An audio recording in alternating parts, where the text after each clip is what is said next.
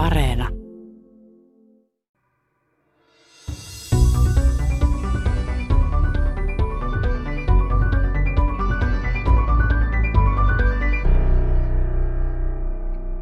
Se on vähän niin kuin puukkokin, että sitä voi käyttää murhaan tai ruoanvalmistukseen, että ei se kokonaan ei kannata puukkoja kieltää. Tämä on vähän samantyyppinen asia. Mutta mä näen sen kanssa, että en mä, en mä kanssa ole niin en mä halua syödä sellaista geenimuokattua kasvia, jossa on ollut kauan epäeettinen se, se tuotantoketju. Mutta en mä halua syödä muutakaan sellaista ruokaa, joka on liian epäeettisesti tuotettua. Kirjainyhdistelmä GMOlla tarkoitetaan kasvia, eläintä tai bakteeria, jonka perimä on muokattu geenitekniikoiden avulla. Tänään keskustelemme Tiedeykkösessä, mitä kaikkea GMO-käsite pitää sisällään. Vaikka ensimmäiseksi mieleen tulee ruoka, GM-maissi ja soija, erityisen tärkeitä geenitekniikat ovat nykyisin muun muassa lääkkeiden valmistuksessa ja teollisuudessa. GMO herättää myös tunteita. Maailmalla on GMOta kiivaasti vastustavia liikkeitä, jotka puhuvat Frankenstein-foodista. Esiin on nostettu muun muassa viljelijöiden ahdinkoa, suuryritysten valtaa sekä huolia GMO-elintarvikkeiden terveysvaikutuksista ja geenimuunneltujen kasvien leviämisestä ympäristöön. Ohjelmassa keskustelemme geenitekniikoista, käymme läpi GMOn historiaa unohtamatta kritiikkiä sekä katsomme tulevaisuuteen – Haastateltavina ovat Helsingin yliopiston mikrobiologian professori Pär Saris, joka on seurannut geenitekniikoiden kehitystä vuosikymmeniä, sekä biotekniikan tohtori Lauri Reuter, joka on siirtynyt tutkijasta alan sijoittajaksi. Minä olen Mari Heikkilä. Vaikka tulemme puhumaan ohjelmassa myös historiasta, lähdetään liikkeelle tulevaisuudesta. Aluksi ääneen pääsee Lauri Reuter, joka väitteli vuonna 2016 kasvibiotekniikan alalta – Reuter on mukana maaliskuussa alkavassa Ylen televisiosarjassa Voiko tätä syödä, jossa hän kiertää kokki Henri Alenin kanssa maailmalla selvittämässä, mitä me syömme tulevaisuudessa. Päästetään Lauri hetkeksi visioimaan, millaisia mahdollisuuksia ruoantuotantoon GMO voisi tuoda.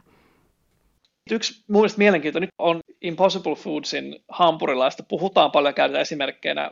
No monessa mielessä hyvä juttu, mutta mun mielestä nimenomaan tämä geenitekniikkaan liittyvä kulma on kiinnostava siinä – siellä on tämä lihan maku, kypsän lihan maku saatu aikaiseksi siirtämällä tämmöistä hemoglobiinin kaltaista proteiinia kodava geeni hiivaan. Ja sitten se hiiva heitetään vaan semmoisena sinne, tota, sinne pihvin sekaan, mikä tekee sitten sit semmoinen lihan makuisen.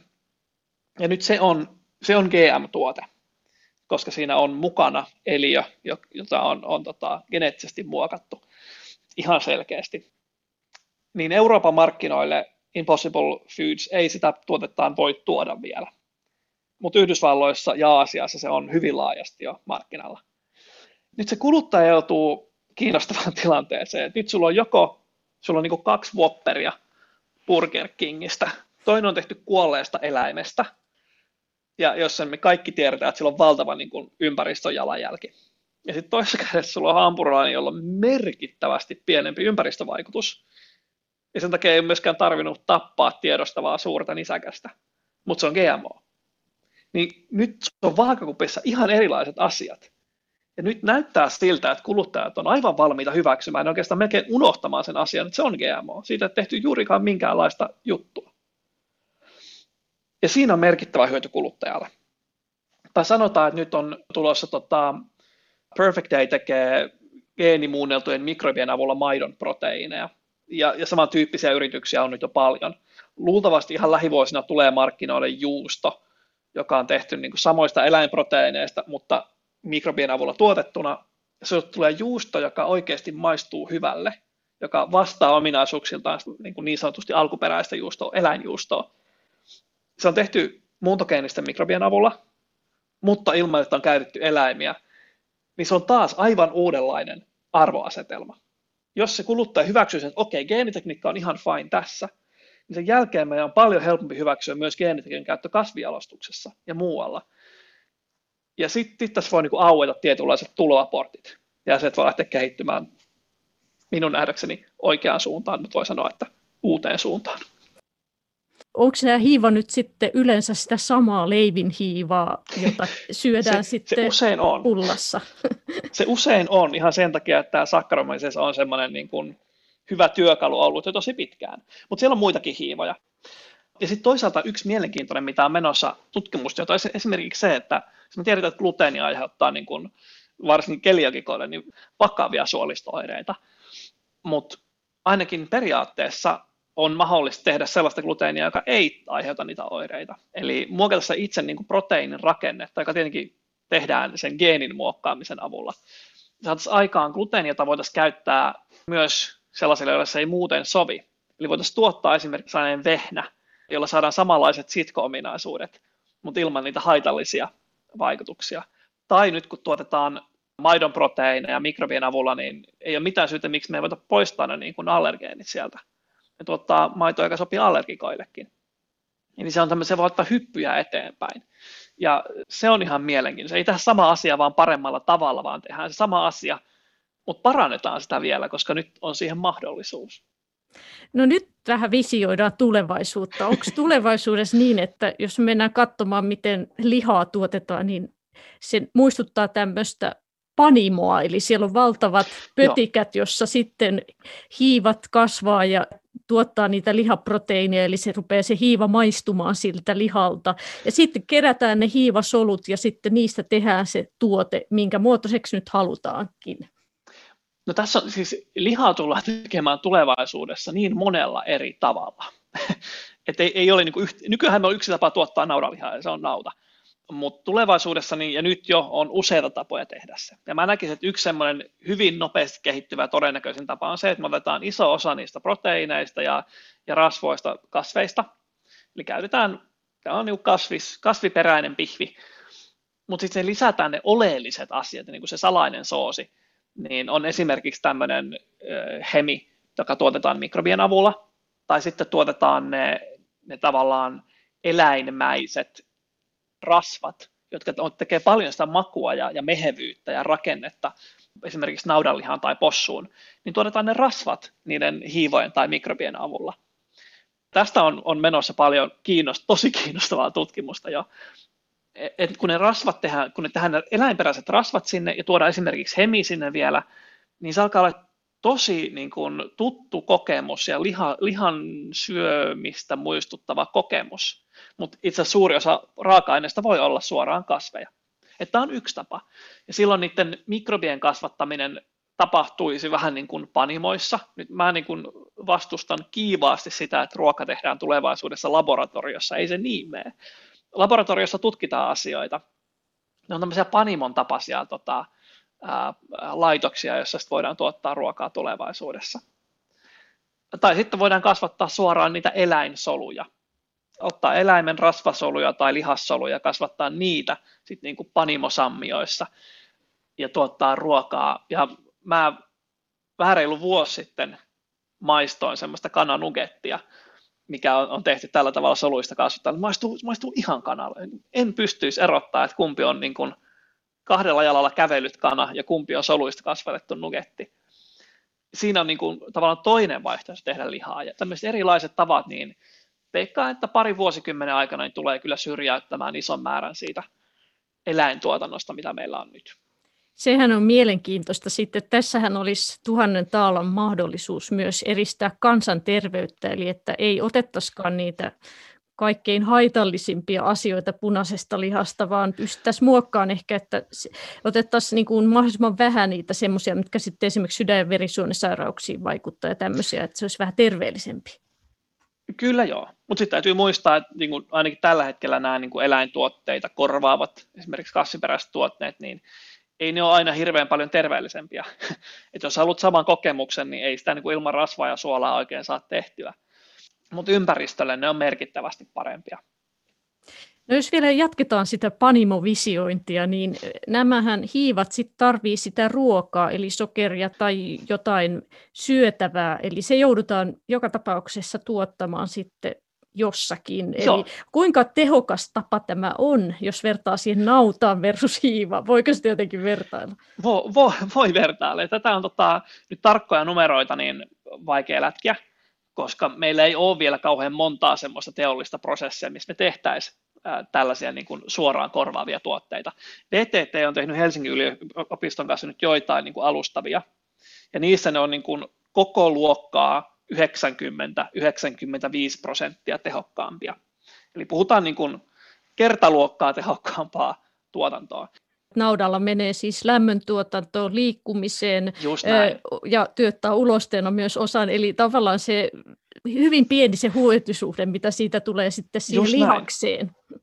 Eli tavallaan se, mitä yksittäisten solujen ei tarvitse tähän, niitä ei tarvitse kasvattaa kavioita, niitä ei tarvitse kasvattaa nahkaa, karvaa, naamaa itselleen, niitä ei tarvitse kävellä ympäriinsä, niitä ei tarvitse tuntea tunteita, ei kulu energiaa kaikkeen siihen. Ne on hyvin tehokkaita siinä, mitä ne tekee. Ja siihen perustuu tämä niin kuin säästäminen, resurssien säästäminen.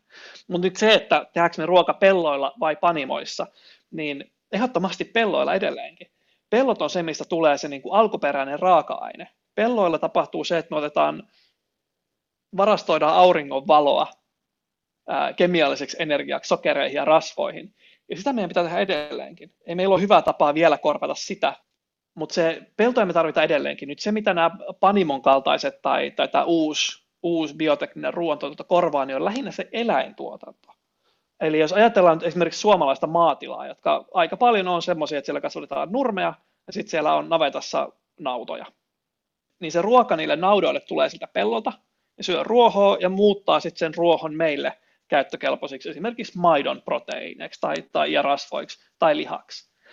Ja nyt se, miksi lehmä on niin hiton hyvä siinä, on se, että lehmällä on kaksi bioreaktoria. Silloin se ensimmäinen siellä tota, pötsi, jossa mikrobit ottaa sen nurmen ja hajottaa sen ravintoaineiksi, jotka sitten se lehmä syö. Eli lehmä itse asiassa syö mikrobien tota, hajottamaa nurmea ja niitä mikrobeita. Ja sitten siellä on toinen prosessi, jossa se lehmä muuttaa nämä ravinteet esimerkiksi maidon proteiineiksi. Ja se on kauhean tehotonta. Mutta nyt jos, jos me tunnetaan nämä kaksi prosessia, niin tulevaisuudessa voi olla hyvin mahdollista, että meillä on siellä navetassa kaksi panimoa, toisella laitetaan nurmeen sisällä, se hajotetaan, hajotetaan sokereiksi ja ravinteiksi, ja toisessa prosessissa niistä sokereista ja ravinteista tehdään sitten esimerkiksi maitoa tai lihaa, mutta paljon resurssitehokkaammin. Eli sama tila pystyisi tuottamaan saman verran nurmea, mutta tuottaa paljon enemmän ruokaa siitä. Et siinä mielessä niin kyllä me peltoja tarvitaan edelleenkin, ihan ehdottomasti. Mutta jos me se eläinosuus siellä välissä voitaisiin jotenkin tehdä tehokkaammin, esimerkiksi mikrobien avulla, niin se olisi kauhean fiksua. Tietenkin tähän olisi myös olemassa vähän yksinkertaisempi vaihtoehto, mikä olisi tietenkin... Että syötäisiin kasveja suoraan. se on totta. Se on totta, mutta esimerkiksi nurmea me ei voida syödä, koska ihmiselimistä ei pysty hajottamaan tota, lignoselluloosaa ravinteiksi. Ähm, ja sitten taas toisaalta me hirveästi tykätään esimerkiksi lihasta et, ja, ja maidosta. Et en, en mä ole valmis luopumaan juustoista ihan kokonaan. Ja mä haluaisinkin nähdä, että tulevaisuus ei ole semmoista luopumisen diskursseja. Ei meidän tarvitse tulevaisuudessa luopua asioista, jos me vaan tehdään ne fiksummalla tavalla. Se on tavallaan helpompi tie siihen muutokseen. Et me ollaan niin kuin pitkään sanottu ihmisiä, että pitäisi siirtyä kasvissyöjiksi, mutta se ei ole hirveän helppoa. Toisille se tietenkin voi onnistua helpommin kuin toisille. Ja sitten voidaan mennä siis tavallaan, jos palataan taas siihen geenimuunteluun, niin mikähän ei estä meitä tekemästä esimerkiksi sellaisia kasveja, jotka paremmin kattaa ne ravintoaineet. Et pitkään on tehty töitä esimerkiksi sen kanssa, että soija ja palkokasvit, niin niiden se aminohappokoostumus tasapainotettua niin, että ne paremmin korvaisi eläinperäisiä tuotteita meidän ravinnossa. Niitä ei käsittääkseni vielä markkinoilla ole, mutta ne kanssa kovasti töitä. Tai B12-vitamiini, joka me saadaan eläimistä tai itse mikrobeista, niin näin mikrobien tuotanto ruoaksi voi hyvinkin korvata eläimet B12-vitamiinin kulmasta – tai sitten tehdään joku kasvi, joka tuottaa B12-vitamiinia. Tulevaisuuden lupaukset hyvin lyhyesti niin geenitekniikassa, jos, jos me oltaisiin nyt yhtäkkiä ok näiden kanssa, niin voitaisiin tehdä, tehdä kasveja, jotka kestää tauteja, ei tarvittaisi torjunta-aineita. Voitaisiin tehdä kasveja, jotka kestää kuivuutta, tulvia, ympäristöön muuttuvia olosuhteita, mitkä on tärkeitä, koska ympäristö muuttuu. Mikä taas vähentäisi valtavat määrät hävikkiä pelloilla me voitaisiin tehdä kasveja, jotka säilyy paremmin. Taas hävikki vähenisi koko ruokaketjussa. Me voitaisiin tehdä asioita, jotka ei allergisoi.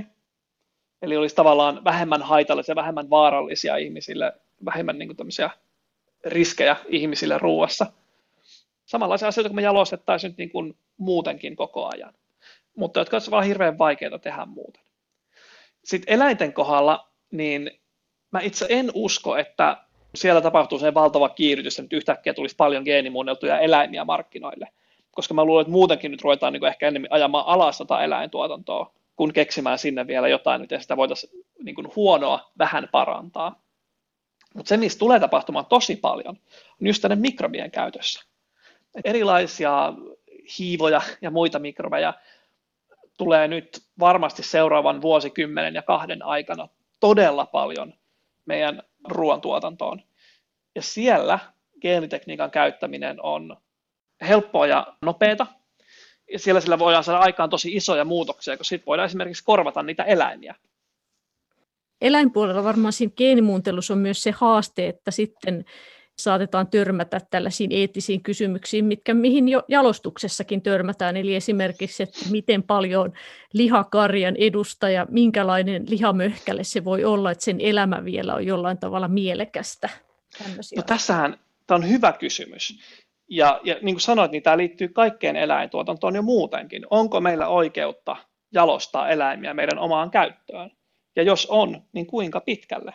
Että tuossa sarjassa me käytiin esimerkiksi katsoa tämmöisiä Belgian Blue-lehmiä, jotka e- eivät siis ole niin kuin geenimuuntelun tulosta, ne on, ne on ihan tavallisen, tavanomaisen jalostuksen tulosta, mutta tavallaan tietämättä siellä valikoitiin semmoisia eläimiä, joilla on, on tota ihan luonnollinen mutaatio, ja niiden lihakset kasvaa todella isoiksi. Ja ne tietenkin sitten käyttää niin kuin resursseja tehokkaammin, niin kuin vähemmästä rehusta enemmän, enemmän niin kuin rasvatonta lihaa ulos mutta siinä on kyllä ihan selkeitä eläinten hyvinvointiin liittyviä räikeitä ongelmia. Ja Suomessa esimerkiksi niitä lehmiä ei saa kasvattaa. Ja siinä on esimerkiksi ihan selkeä, niin kuin voisi sanoa, että eettinen raja ylitetty. Ja eläinten kohdalla se on tietenkin aina semmoinen, mitä meidän pitää hyvin tarkkaan miettiä. Kasvien kohdalla se on paljon helpompaa. Mutta mut samalla tavalla, sit, jos mennään siihen keskusteluun, että miten, miten pitkälle meillä on oikeus eläimiä jalostaa, niin pitää keskustella broilereista, jotka on jalostettu ilman mitään geenitekniikan käyttöä todella pitkälle, ihan tuotantokoneiksi. Mutta sitten samalla tavalla se keskustelu pitää laajentaa myös meidän lemmikkeihin. Millaisella oikeutuksella me jalostetaan koirista lapsen näköisiä littanaamaisia söpöjä otuksia, joilla on valtavia terveysongelmia. Ei ne ole geneettisesti muunneltuja sanan siinä merkityksessä, mutta kyllä me ihmiset ollaan tietämättämme muunneltu niiden koirien geenejä merkittävällä tavalla. Siis nykypäivän, jos ajatellaan ihan perinteistä jalostusta, niin sillähän saadaan jo kaiken maailman risteytyksiä. Tiedetään näitä eläin, nehän on ikäviä esimerkkejä. Ihan eri eläinlajeista tehdään tämmöisiä risteymiä. Että... Kyllä, että tavallaan siellä, siellä ihan tavallisen niin sanotusti perinteisen jalostuksen työkalupakissa on aika roisaja teknologioita, joita me ei aina muista, että siellä on me ei muisteta, että, että, että monet meidän suomalaista ruislajikkeista on tehty säteilyttämällä rukiin siemeniä ja sitten sieltä on löydetty sopiva mutantti, jota on sitten jalostettu muiden kanssa. Tai että verikreippi on saatu aikaan myös tällä tavalla säteilyttämällä siemeniä ja sitten sinne tuli joku kreippi, joka sattukin olemaan punainen.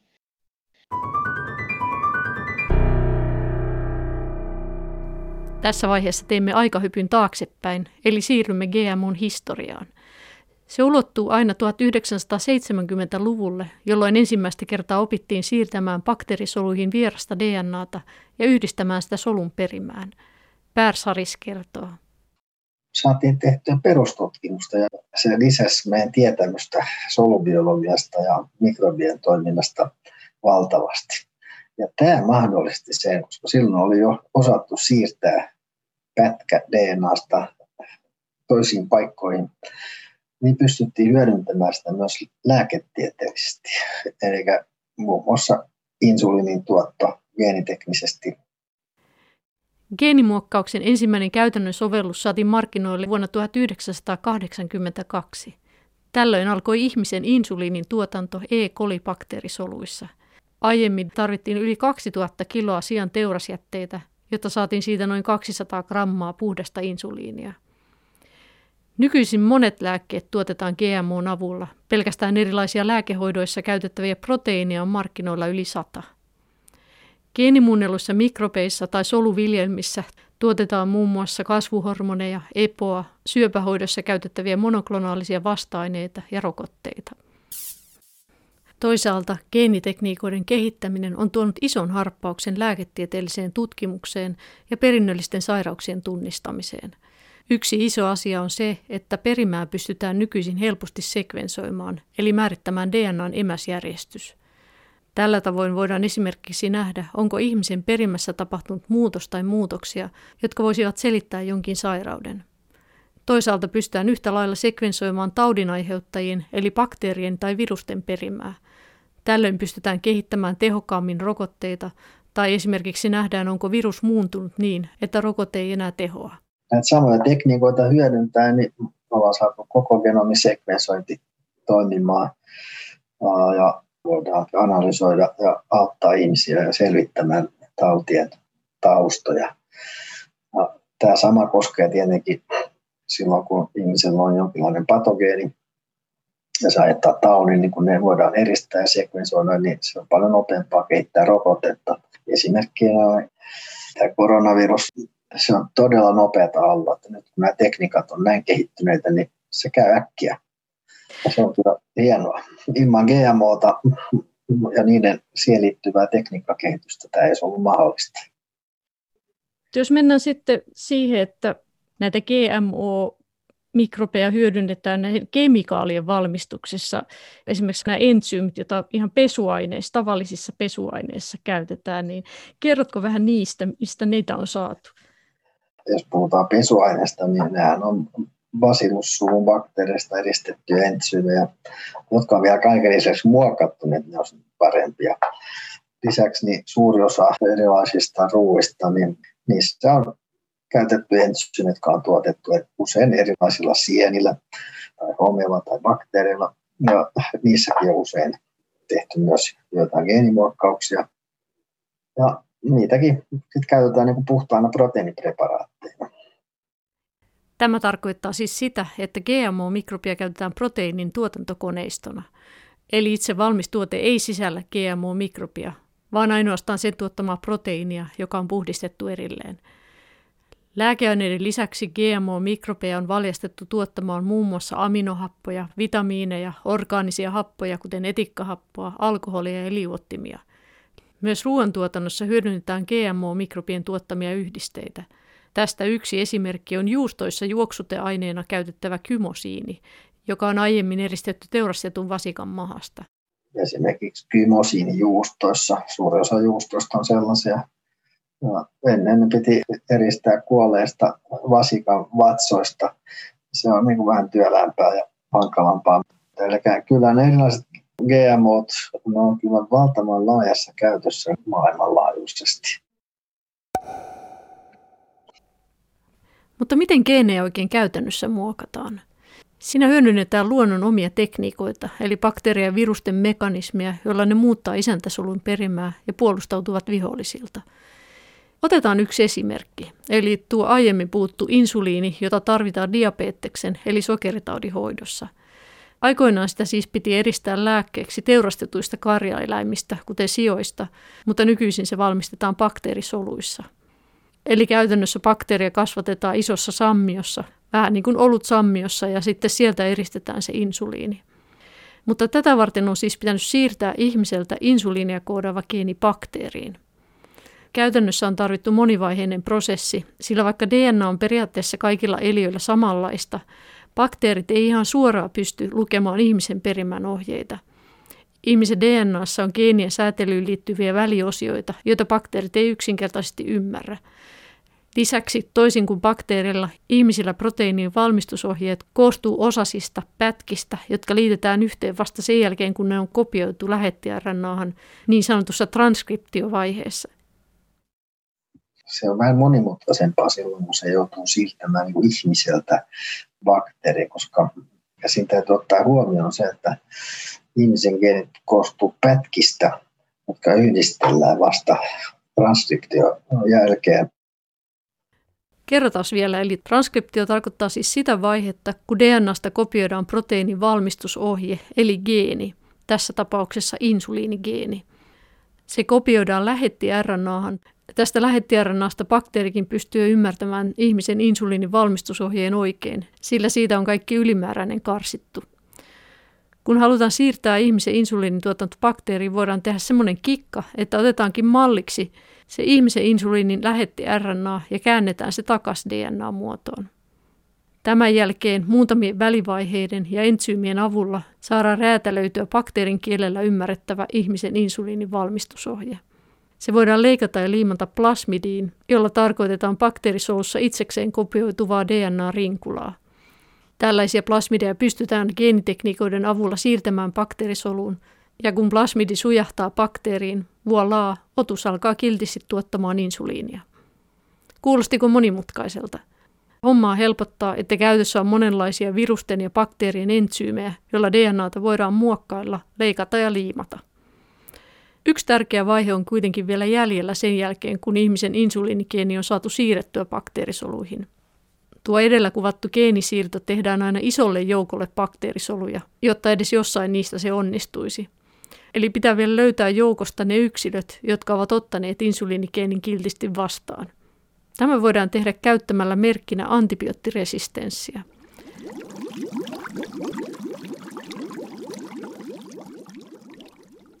Näitä samoja edellä kuvattuja geenitekniikoita, DNA-muokkaamista ja siirtämistä soluihin sekä antibioottiresistenssiä voidaan hyödyntää myös GMO-kasvien ja eläinten muokkauksessa.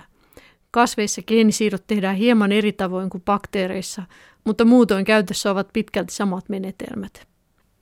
Kun ensimmäiset GMO-kasvit tulivat markkinoille, alettiin kuitenkin miettiä sitä, voisiko antibioottiresistenssin käyttö olla ongelma. Eli voisiko tapahtua niin, että ihmisen suolistobakteerit poimisivat GMO-kasvin sisältävän antibioottiresistenssigeenin? Eli voisivatko ne tulla vastustuskykyisiksi antibiooteille? Tätä pohdittiin, kun Flavor Saver-tomaatit tulivat ensimmäisenä GMO-kasvina markkinoille vuonna 1994. Niissä oli muokattu polygalakturonaasi-entsyymiä ja ideana oli parantaa tomaattien kiinteyttä. Tomaatit sisälsivät myös resistenssigeenin antibioottikanamysiinia vastaan. Päärsaris kertoo. Silloin alussa, kun oli näitä flavor saver tomaatteja ja muuta, kun siinäkin oli hyödynnetty bakteerin antibioottiresistenttiusgeeniä kanamysiinia vastaan. Niin oli huoli siitä, että se kanamysiinigeeni olisiko se voinut siirtyä bakteereihin suolistossamme ja sitten saada ne antibioottiresistentiksi. Mutta ei saatu osoitettua, mitä riskit. Siitä huolimatta nykyään, kun tehdään erilaisia muokkauksia, niin ei enää käytetä antibioottiresistenttiysgeeniä siinä mukana siinä viimeisessä tuotteessa. Flavor Saver tomaatit olivat lopulta myynnissä vain muutaman vuoden, sillä osoittautui, ettei geenimuunnos kyennyt merkittävästi estämään tomaattien pehmenemistä. Lisäksi tomaatteja kehittänyt yritys kärsi talousvaikeuksista. Varsinainen GMO-läpimurto tapahtui vuonna 1995, kun Yhdysvalloissa hyväksyttiin käyttöön ensimmäinen PT-toksiinia, eli hyönteismyrkkyä tuottava peruna. PT-toksiinin geeni siirrettiin Bacillus thuringiensis bakteerista – kun GMO-kasvit tuottaa toksiinia soluissaan, hyönteiset kuolevat kasvia syötyään. Toinen samoihin aikoihin tullut läpimurto olivat niin sanotut Roundup Ready-kasvit.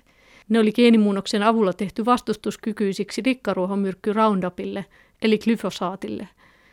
Ideana on, että pelloille voidaan ruiskuttaa Roundupia ja rikkaruohot kuolevat, mutta itse viljelyskasvi ei. Ensimmäisenä käyttöön tuli vuonna 1996 Roundup Ready soija ja pari vuotta myöhemmin maissi. Nykyisin ominaisuus on siirretty lukuisiin viljelykasveihin, kuten sokeriruokoon, puuvillaan ja rypsiin. Sekä PT että Roundup GMO-viljelykasvit ovat laajasti käytössä. Vuonna 2015 94 prosenttia Yhdysvalloissa tuotetusta soijasta ja puuvillasta sekä 92 prosenttia maissista oli GMO-lajeja. Päärsaris kertoo, miten Roundup Ready-kasvit on tehty. Siinä on otettu bakteerista geeni, joka koodaa ensyn, joka voi inaktivoida tämän glyfosaatin. Ja se toimii aika näppärästi sikäli, että silloin kasvi, jossa on tätä näin, niin se pystyy niin tuhoamaan sen, mutta virikkaruot ei.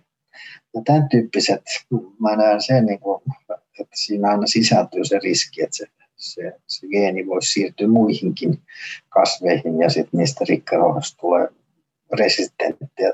Tämä on tyypillistä bakteerien maailmassa, jossa on antibioottiresistenttiyttä ja jos on tällainen selektiopaine, eli sitä käytetään paljon, niin silloin varmasti antibioottiresistenttejä bakteerit löytyy ennen pitkään. Eli tavallaan se resistenssi helposti leviää myös niihin, mihin ei haluttu. Niin tässähän on käynyt niin jo, että se oli kymmenen vuotta sen jälkeen, kun nämä ensimmäiset Roundup Ready kasvit tuli, niin sitten jo huomattiin, että olikin näissä rikkaruohoissa ne oli puuvilla kasvi, johon oli siirretty tämä Roundup Ready, ja sitten sen puuvillan kilpaileva rikkaruoho, niin siihenkin oli sitten siirtynyt se. Eli tämä ei ehkä ole kovin kestävä menetelmä, vaikka on edelleen paljon käytössä. Miten? Ei, se on aina, aina ongelma, kyllä tässä eliökunnassa, niin eli tämmöinen lajien välinen DNA-siirto on tapahtunut koko ajan ja bakteerit osaa tehdä sitä tehokkaasti ja virukset voivat siirtää sitten DNAta Joten se ei kauhean yllättävää, että glyfosfaattiresistenttiyttä antava geenikin voi siirtyä kasvista toiseen. Tähän liittyy kyllä minusta selkeästi myös se, että kun puhutaan GMOsta ja minkälaisia muutoksia on, niin niitä ei voi vetää niin yhden kamman läpi. Pitää aina itse asiassa käsitellä niin kuin niitä yksittäin ja katsoa, onko niissä joku turvallisuusriski koska ne, ne voivat olla hyvin erityyppisiä. Että jos te tehdään vaikkapa geenieditoinnilla yhden ainoan nukleotidin muutos, niin se on hyvin pieni muutos. Ja jos ajatellaan jotain ihan toisenlaista muutosta, että tuodaan jostain ihan toisesta organismista DNAta, vaikka syvänmeren kalan genomista johonkin kasviin, niin ne tuskin olisivat kohdanneet luonnollisessa maailmassa ja se on niin erilainen muokkaus minusta, kun tuodaan siinä vielä matkaa, että me näillä geenieditoinnilla saadaan valtavasti geenejä siirrettyä ja paljon asioita muokattua. Mutta kyllä mä, mä näen, että kannattaa olla avoimin mielin ja katsoa, mitä, mitä tästä oikeastaan voidaan saada hyötyä ihmiskunnalle. Ja ehkä tässä on semmoinen asia, joka mua on aina vähän se häirinyt GMO-kasveista, että hyvin, hyvin harva niistä muutoksista on semmoisia, joissa niin kuluttajalla on havaittava hyöty. Vaan ne on usein liittynyt siihen varsinaiseen viljelyyn, mutta semmoinen, että oikeasti huomaisi, että tämä GMO, vaikkapa tomaatti, se maistuu todella paljon paremmalta ja säilyy paljon paremmin.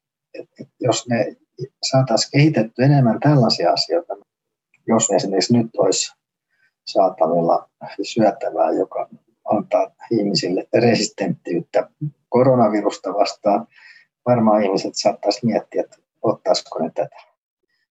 Tämä on mun mielestä hyvä pointti, koska tässähän on vähän semmoinen tilanne, että näistä nykyisistä GMO-maissista ja GMO soijasta, niin niitähän, niistähän on käytännössä hyötyä vain teollisuudelle, ehkä viljelijöille, mutta että kuluttajahan ei niin kuin sitä hyötyä näe. Ja tässähän on myös isot tämmöiset eettiset debatit käyty tietystä yrityksestä, Monsantosta, eli se on vähän myös mustamaalannut tätä alaa, koska siihen liittyy sitten kaikkia viljelijöiden oikeudet, eli että, että sitten kun käyttää Monsanton GMO soijaa tai maissia, niin sitten jää vähän loukkuun siihen, ei saa käyttää niitä siemeniä. Ja sitten tulee Monsantolta lakisyytteitä viljelijöille, jos he käyttää näitä siemeniä. Ja ne tavallaan se yritys saa monopolin, että se voi myydä sitä viljelijöille ja sitten köyhät viljelijät joutuu taloudelliseen ahdinkoon. Ja tämmöisiä kertomuksia, että siinä tavallaan tämä yksi esimerkki on aika paljon vaikuttanut tämän GMOn koko maineeseen, vai miten sä näkisit? Joo, ensinnäkin mä sanoisin, että kyllähän tietenkin niistäkin näistä GMO-kasveista on ollut hyötyä kuluttaja, mutta se on liian epäselvää. Eli se tietenkin vaikuttaa hintaan, voidaan halvemmalla tuottaa. Se vaikuttaa ympäristöön, jos on vähemmän niin kuin hyönteismyrkkyjä tai kasvimyrkkyjä. Et se tavallaan on niin kuin hyvä puoli. Mutta tuo e-, eettinen puoli, se on tietenkin valitettavaa, että on päässyt käymään näin, että on yritys, joka oli liian dominoiva eikä silloin ollut tarpeeksi hyvää etiikkaa toiminnassaan. Se ei ole sinänsä sen, sen niin kuin tekniikan vika, mutta tämä on pilannut paljon niin kuin mainetta kyllä. Sehän, jos ajatellaan sitten GMOta, niin sekin on mun mielestä hassua. Tässä GMOn yhteydessä puhutaan paljon siitä, että on ihmisiä, jotka kannattaa GMO-ruokaa ja sitten on ihmisiä, jotka vastustaa GM-ruokaa. Niin se on mun mielestä hassu jako siinä mielessä, että itse olen tehnyt geenimuuntelua, olen ollut, voidaan tässä kertoa yleisölle, että olen ollut aikoinaan tutkijana sinun ryhmässäsi ja tosiaan siinä, koska nykypäivän tutkimus on, että tehdään geenimuuntelua bakteereille, niin tiedän kuitenkin tästä sen verran, että kun usein vedotaan siihen, että ihmiset ei tiedä mitään, mutta eihän tässä ole näin mustavalkoinen tilanne, vaan itse ainakin olen sitä mieltä, että jos on hyvää geenimuuntelua, käytetään tekniikkaa, siis kyseessähän on tekniikka, käytetään hyvin, silloin kaikki on tosi hienoa ja voidaan saada hyviä tuloksia, mutta sitä voidaan käyttää myös huonosti ja epäeettisesti, eli tavallaan se ei ole tämän tekniikan vika. Miten sä itse näkisit tämän? No, joo, mä näen sen kanssa, että se on vähän niin kuin puukkokin, että sitä voi käyttää murhaan tai ruoanvalmistukseen, että ei se kokonaan kannata puukkoja kieltää. Tämä on vähän samantyyppinen asia. Mutta mä näen sen kanssa, että en mä, en mä kanssa ole niin kuin, en mä halua syödä sellaista geenimuokattua kasvia, jossa on ollut epäeettinen se, se tuotantoketju. Mutta en mä halua syödä muutakaan sellaista ruokaa, joka on liian epäeettisesti tuotettua. No mennään sitten vähän siihen, minkä takia suuri yleisö suhtautuu negatiivisesti tai sanotaan on aika voimakas vastustus kuitenkin GMO-ruokia kohtaan. Että voisi sanoa oikeastaan, että lääketieteessähän kaikki on sallittua, mutta ru- ruokien suhteen ei. Niin onko ajatusta mistä johtuu? Mä oon ajatellut, että se liittyy pitkälti kyllä. Nyt täytyy ehkä se haukkua toimittajia. ja, ja se johtuu siitä, että se riippuu, miten asioita on käsitelty mediossa hyvä uutinen on hyvin vaikea saada niin myyväksi. Mutta jos laitetaan otsikoksi Frankenstein Food, niin se, se herättää enemmän, se saa enemmän niin kuin huomiota. Se on helpompi kirjoittaa niistä ongelmista kuin niistä hyvistä asioista. Ja kun tämä jatkuu vuosikaupalla, niin silloin helpommin suuri yleisö jää semmoisen mielikuva, että tässä on joku ongelma, liittyy kyllä tähän. Yksi ongelma on kerran ollutkin. Siis silloin, kun tehtiin maailmalla tryptofaania, ravintolisänä. Tryptofaani on yksi ihmiselle välttämättömistä aminohapoista, jota voidaan antaa tarvittaessa myös ravintolisänä. Sitä voidaan tuottaa mikrobien avulla. Tässä tapauksessa yhdysvaltalaisyritys oli geenimuokannut tryptofaania tuottavaa mikrobikantaa. Kävi kuitenkin niin, että GMO-mikrobi alkoi tuottaa tryptofaanin ohella haitallista sivutuotetta, mikä ei tuon aikaisin analyysimenetelmin käynyt heti ilmi.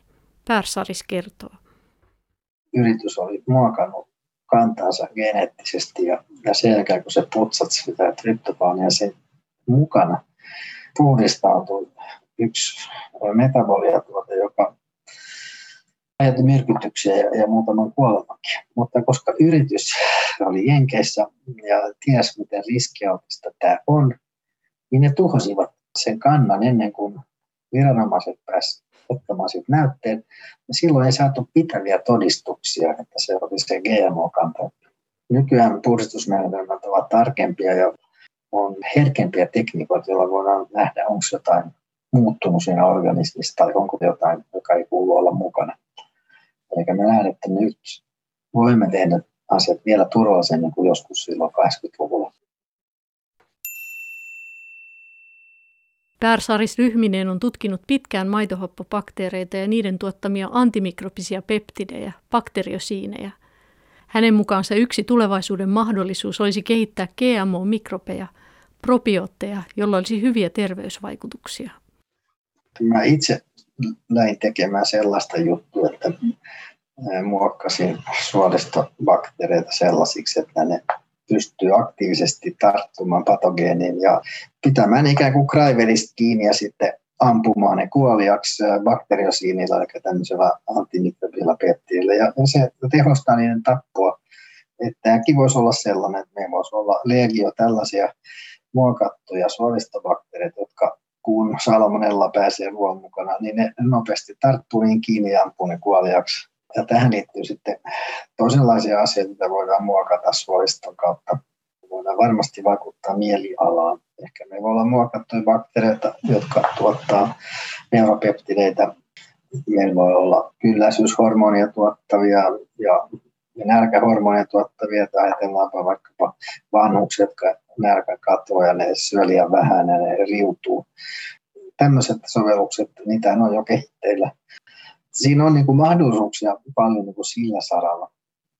Eli sä näet, että nämä terveysvaikutukset esimerkiksi voisi tätä lihavuusepidemiaa voitaisiin vaikuttaa ja tämmöisiin? Joo, ilman muuta, mutta myös niin kuin, tämä henkiseen terveyteen, stressi ja hermoston liittyviä tauteja, Parkinsonin tautiin, ehkä Alzheimerin tautiinkin voidaan keksiä jotain.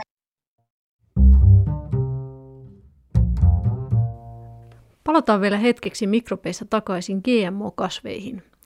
Edellä puhuimme GM-soijasta ja maissista, mutta niiden jälkeen on Yhdysvalloissa tullut käyttöön myös muita GMO-kasveja, kuten kuivuutta kestävä maissilajike tai omena, joka ei tavalliseen tapaan ruskistu palottelun jälkeen – Lisäksi on kehitetty peruna, johon ei tule tummia mustelmia kuorimisen jälkeen, ja joka sisältää paistettuna vähemmän akryyliamidia, joka on haitallinen yhdiste. Yksi saavutus oli 1990-luvulla yliopistotutkijoiden kehittämä papaija. Lauri Reuter kertoo. Nyt sitten semmoinen, mistä ei hirveästi puhuta, mikä on vähän uudempi, paljon nerokkaampi ratkaisu on papaja, joka kestää tämmöistä ring spot-virusta, ja käytännössä papaja on rokotettu virusta vastaan. Ja tällä niin pelastettiin koko Havain papajateollisuus. Mutta siinä ei ole kyse siitä, että, että levitettäisiin kasvinsuojeluaineita tai se kasvi tuottaisi itse jotain hyönteismyrkkyä, vaan se, se on immuuni virukselle. Ja tämä ei ole itse minkään ison korporaation kehittämä kuvio, vaan tota, tehtiin julkisilla resursseilla julkisissa organisaatioissa aikanaan. Et nyt esimerkiksi maailmalla kehitellään yksi semmoinen hirveän hyödyllinen ratkaisu olisi perunaruttoa kestävä peruna.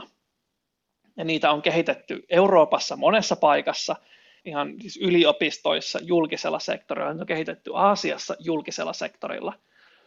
Ja se olisi valtavan hyödyllinen asia ympäristölle. Perunarutto on merkittävä tekijä siinä, että miten paljon hävikkiä meillä syntyy pellolla, kun rutto tuhoaa sadon. Ja toisaalta perunaroton torjumiseksi käytetään tällä hetkellä aivan järjettömiä määriä torjunta-aineita, myös meillä Suomessa. Mutta niitä ei vaan ole saatu viljelyyn sen takia, että, että meillä on sekä poliittinen että yhteiskunnallinen kova klikki näiden GMO-kasvien kanssa. Se on hirveän harmillista. Samalla tavalla semmoinen yksi vanha esimerkki on, on kultainen riisi, jota on pyöritelty jo tosi kauan. Jos on, niin kuin, saadaan riisi tuottamaan A-vitamiinin esiasteita, mikä olisi monille niin kuin ihmisille, joiden ruokavalio koostuu päässä riisistä, valtavan hyvä ravitsemuksellinen lisä. Joo, mä muistan itse hyvin tuon kultaisen riisin. Sehän 2000-luvun ihan alussa siitä puhuttiin. Se oli semmoinen iso eettinen asia, että nyt me saadaan ravittua kaikki maailman köyhät. A-vitamiinipuutos aiheuttaa isoja isoja ongelmia, sokeutumista Kyllä. ja kaikkea vastaavaa. Joo. Mutta kun se itse ainakin vähän, no siis nythän on 20 vuotta siitä kulunut, mutta tosi vähän on tapahtunut. Ja sitten vähän on skeptinen, että siis FAO, eli siis tämä elintarvikkeen maatalousjärjestö mm. YK on alainen, niin on laskenut, että varsin hyvin riittäisi ruoka kaikille maailman asukkaille ja jäisi ylikin, jos, jos vaan se jaettaisiin. Tässä on just se, tässä, on niin hyvä argumentointi, tähän on puolella niin pitkäksi aikaa, mutta vaan se, että että on, on väärä argumentti sanoa, että kultainen riisi pelastaisi ihmiset. Eihän se niin mene. Se on, se on yksi hyvin kapea ratkaisu. Ja sitten toisaalta se argumentti, että mutta onhan meillä muitakin ratkaisuja, niin sekään ei toimi, koska me ei ole käytetty niitä. Et mä näkisin, että ei ole yhtään väärää tapaa ruokkia maailman ihmiset. Ei ole yhtään väärää tapaa taklata aliravitsemusta. Meidän pitäisi käyttää ne kaikki keinot. Siinä mielessä tuntuu, tuntuu väärältä epäoikeudenmukaiselta, että tällaista hyvää keinoa ei ole käytetty. Mutta se on ollut, siinä on niin paljon kyseessä muutakin kuin pelkkä itse asia, siinä on paljon politiikkaa. Yksi kysymys GMO-elintarvikkeisiin liittyen on, ovatko ne turvallisia? Tieteellisesti on melko laaja konsensus siitä, että nykyisin käytössä olevat GMO-lajikkeet, kuten maissi ja soija, eivät aiheuta ihmisille tai eläimille sen enempää terveyshaittaa kuin tavalliset lajikkeet. Lisäksi niitä on käytetty jo vuosikymmeniä, miljardit ihmiset syövät niitä, mutta terveysongelmia ei ole havaittu. Yhdysvalloissa on päätetty, että GMO-merkintöjä ei käytetä elintarvikkeissa. Yhdysvaltain tiedesäätiö AAS on todennut, että merkinnät olisivat harhaanjohtavia, sillä ne loisivat mielikuvia, että kyseessä on epäluonnollinen tai riskialtis tuote. Yhdysvalloissa on myös linjattu, että GMO-kasveiksi ei lasketa uusia lajikkeita, joiden muokkaamisessa on käytetty geenieditointitekniikkaa, eli vain kasvin omaa perimää on muokattu, eikä siihen ole siirretty perimää miltään toiselta organismilta. EU:ssa kaikki GMOta sisältävät elintarvikkeet pitää merkitä ja ne käyvät läpi erityiset turvallisuustutkimukset. Toistaiseksi käytössä olevat GMO-elintarvikkeet ovat olleet lähinnä viljelykasveja, mutta vuonna 2015 Yhdysvalloissa tuli markkinoille maailman ensimmäinen elintarvikkeeksi hyväksytty geenimuunneltu eläin, lohi. Lauri Reuter kertoo, millaisia muutoksia siinä on tehty ja pohtii sen turvallisuutta tämä Aquabountin lohi, niin siihen on siirretty geeni kuningaslohesta niin kuin kasvuhormonien toimintaa ohjaava geeni ja sitten tämmöinen sitä geeniä ohjaava kytkin kivinilkasta. Eli se on otettu kahdesta eri kalasta kytkin ja geeni ja nyt toimii tässä lohessa ja saa sen kasvamaan läpi vuoden. Niin tavallaan miksi niin kuin ei ole mitään syytä, miksi tämä lohi olisi ihmiselle nyt millään tavalla haitallinen syödä. Se on ihan samaa lohta. Siinä on ihan samat lohen geenit, joskin yksi on lainattu toisesta lohesta, yksi, on lainattu, yksi pätkä on lainattu kivinilkasta. Ei se, niin kun se on lautasella, niin ei se poikkea millään tavalla tavallisesta lohesta. Ei ole mitään syytä, miksi se poikkeisi. Sitten tietenkin kysymys on siinä, mitä on arvioitu paljon, että jos tämmöinen lohi nyt sitten karkaisi ja pääsisi ympäristöön, aiheuttaisiko se siellä jonkunlaista ongelmaa tai hässäkkää. Ja sitä on tutkittu nyt todella pitkän kaavan mukaan ja todettu, että ei, ei siinä vaan ole semmoisia ongelmia. Et vaikka se pääsisi ympäristöön, niin se on vähän niin kuin Ferrarin ja hevosen juoksee kilpaa kadulla, niin kyllä se Ferrari varmaan kadulla voittaa, mutta jos ne on metsässä, niin kyllä hevonen siellä pääsee vähän nopeammin. Ei se, ei se kykene tulemaan toimeen missään muualla kuin, kuin hyvin hoidettuna ja lellittynä kasvatusaltaassa siinäkin on todettu, että ei siellä ole mitään, mitään riskejä, mitkä niin kuin olisi merkittäviä. Helposti tavallisesti ihminen ajattelee, että perimä on semmoinen kiveen hakattu asia, mikä on ja pysyy ja se ei koskaan muutu. Ja nyt sitten me on ruvettu muuttamaan sitä jollain tavalla, mutta eihän se niin ole. Perimä on itse hyvin joustava rakenne ja muuttuu koko ajan. Ihan joka päivä meidän perimässä tapahtuu muutoksia. Ja nyt me vaan niin kuin hallitaan niitä muutoksia jotenkin.